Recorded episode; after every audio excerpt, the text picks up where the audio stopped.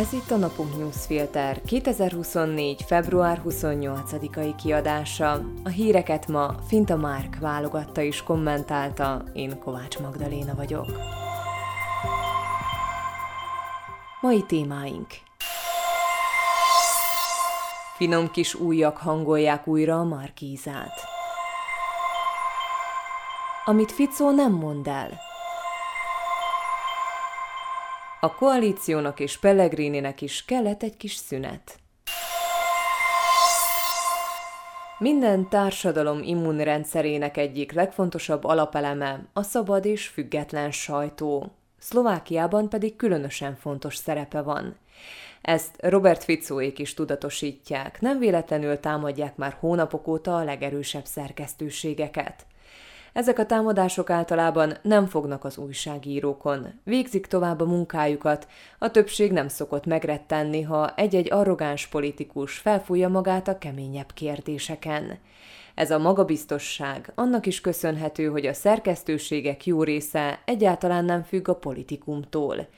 Szlovákiában egyelőre még nincs kormánypárti médiahálózat, mely leuralna a piacot, és vannak független médiaházak, esetleg külföldi befektetők is.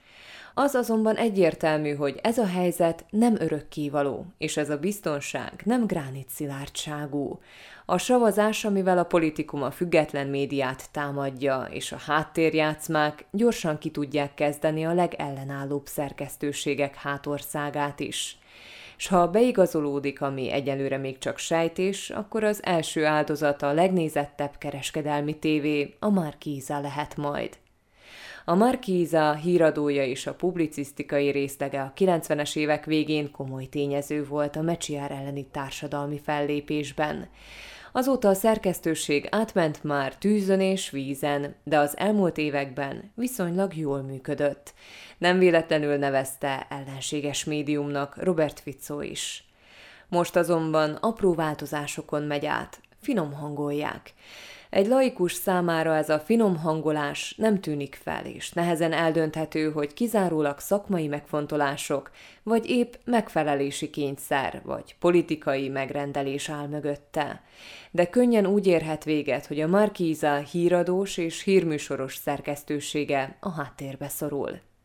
Azt, hogy hogyan lehet egy erős médiumból csicska médiát csinálni, élő egyenesben és számtalan változatban láthattuk Magyarországon.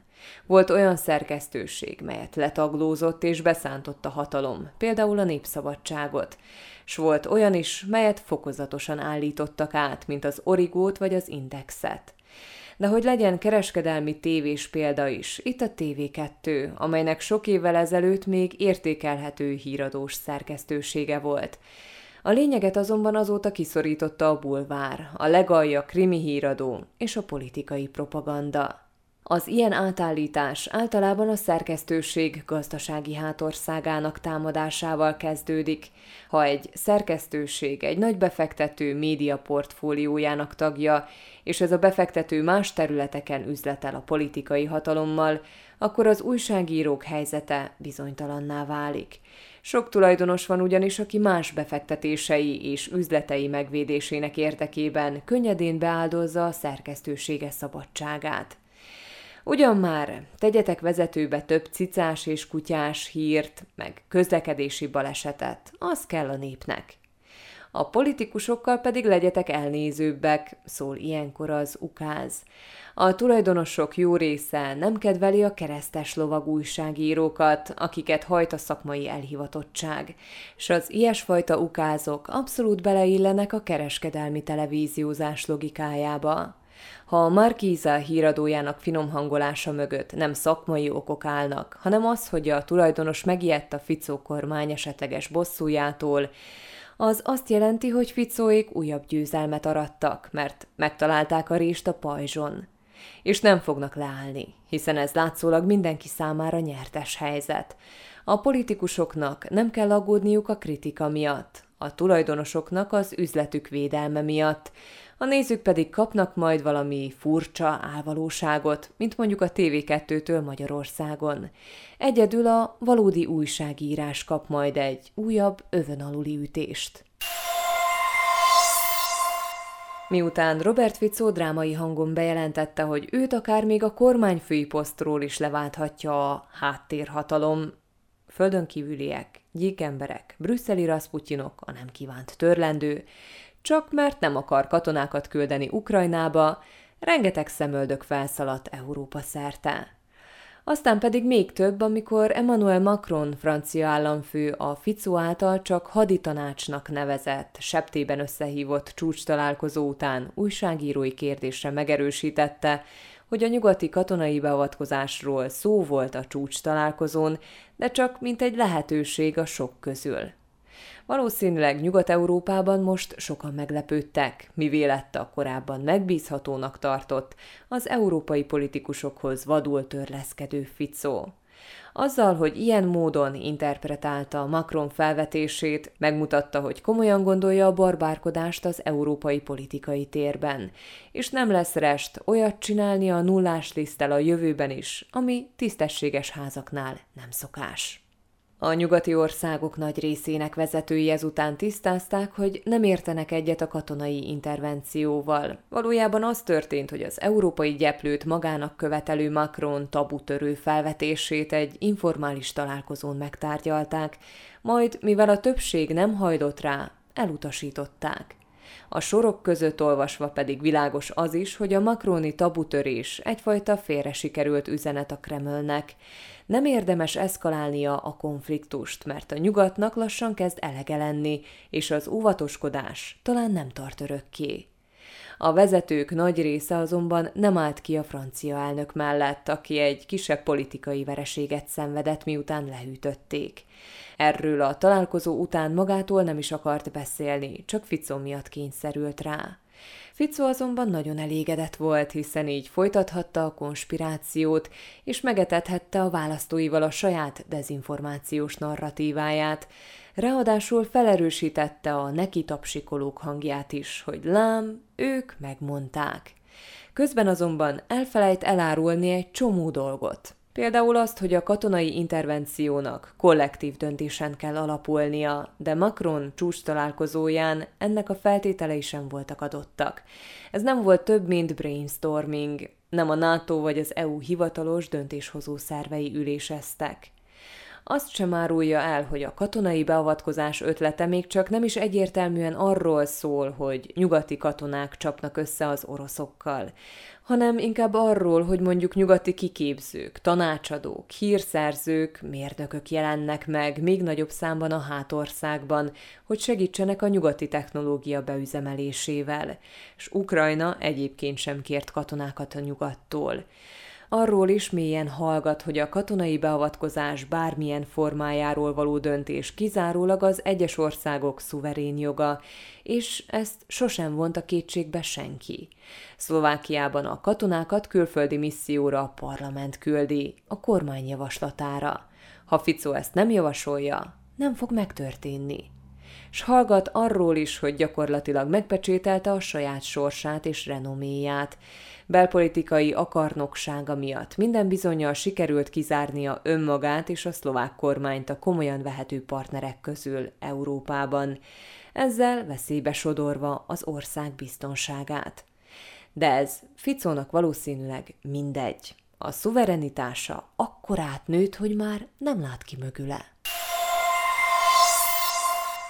A kormánypártok látványos visszatáncolása vicces kis piruettel ért véget. Villámtempóban átnyomták a parlamenten az erőszakos bűncselekmények elévülési idejének visszaállítását, majd gyorsan meg is szavazták az ülés szak befejezését.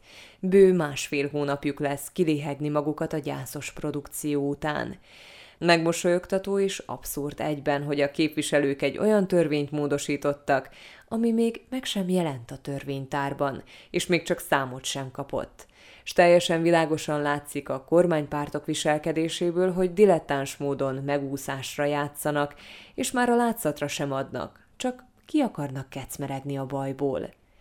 Kellett tehát a szünet az elnökválasztás előtt, mert sok mindent kell átgondolni a kormánypártok házatáján, hiszen láthatóan kényszerpályára kerültek, nem csak az ellenzék, hanem leginkább önmaguk bénázása miatt is. Ez pedig témát ad az ellenzéknek és elbizonytalanítja a saját szavazóikat is, és ezzel komolyan veszélyeztethetik Peter Pellegrini elnökválasztási kampányát. Pellegrini is megúszásra játszik, láthatóan kerüli a konfrontációt a legnagyobb ellenfelével, Ivan Korcsokkal, és sorban mondja le az elnökjelölti vitákat. Ez részben érthető is. Pellegrininek így nem kell olyan környezetben szembesülnie a kritikával, amely felett nem gyakorol irányítást. Emellett pedig így nem engedi meg Korcsoknak, hogy egy direkt vitában rajta keresztül építse a népszerűségét. Másrészt így nem kell elszámolnia saját választói előtt sem, pedig erre láthatóan volna igény. Az Ipsos legújabb felmérése szerint ugyanis épp a Hlász szavazói, Pellegrini törzsválasztói azok, akik számára terhes Robert Fico hatalmi gőzhengere. A felmérés, mely szépen mutat rá, milyen kényszerpályán volt az elmúlt napokban a koalíció, azt mondja, hogy bár a Smer és az SNS szavazóinak nagy része simán elfogadta volna az erőszakos bűncselekmények elévülési idejének csökkentését, a Hlász szavazóinak komoly problémája volt ezzel. A Smer szavazóinak több mint fele, az SNS választóinak pedig 60%-a értette egyet a lépéssel és tudott vele azonosulni. A Hlász választóinak azonban csupán 22%-a értette egyet. És ez a választóbázis más kérdésekben is nagyon kilóg a koalíciós szavazók közül. Alig több mint harmaduk ért egyet a különleges ügyészség felszámolásával. Csupán negyedük a korrupcióért járó alacsonyabb büntetésekkel, és kicsit több mint ötödük az alacsonyabb elévülési idővel. Ez pedig Pellegrini számára komoly probléma, amit ideig óráig ugyan orvosolhatott a koalíció mai visszavonulása, de meggyógyítani nem tudott. A Hlász elnöke pedig valószínűleg kiszámolta, ha csendben marad, akkor kevesebbet veszít, mint ha magyarázkodnia kellene. És hozott egy kockázatos döntést. Az elnökválasztás esélyese még mindig Peter Pellegrini, de a kampány java még csak most következik. És azzal, hogy a Hlász elnöke ilyen módon is feladta a kommunikációs teret, utat nyitott nem csak Ivan Korcsoknak, hanem például Andrei Dankónak és Stefan Harabinnak is, akik boldogan szállnak majd bele a csendes jófiút játszó Pellegrinibe. Hírek egy mondatban. 32 millió eurót hagyott jóvá a kormány a roma polgárőrségek számára, így több mint 400 településen működhet ilyen polgárőrség, és 2000 ember kaphat munkát. Az államfő aláírta az élelmiszeriparban dolgozók járulék kedvezményéről szóló törvényt, mely március 1-én lép hatályba. A kedvezmény minden élelmiszeripari alkalmazottra 750 euróig érvényes. Magyar Pétert, Varga Judit egykori magyar igazságügyi miniszter volt férjét, beidézte az uniós pénzeket érintő korrupció feltárására létrehozott integritás hatóság. Magyar az elmúlt napokban több interjúban is keményen kritizálta a Fideszt és a NERT. Ivan Korcsok a kampányszabályok megsértése miatt a belügyminisztériumhoz fordult. Azt kifogásolja, hogy az Extra Plus Premium nevű kiadvány címoldalán, melyet az emberek ingyen kapnak a postaládájukba, Peter Pellegrini kampányfotója szerepel. Több millió eurót osztott ki a kormány kihelyezett ülésén a Nagy Mihály és Szobránci járásnak. Nagykapos például 400 ezer eurót kap a tűzoltóállomás garázsainak felépítésére.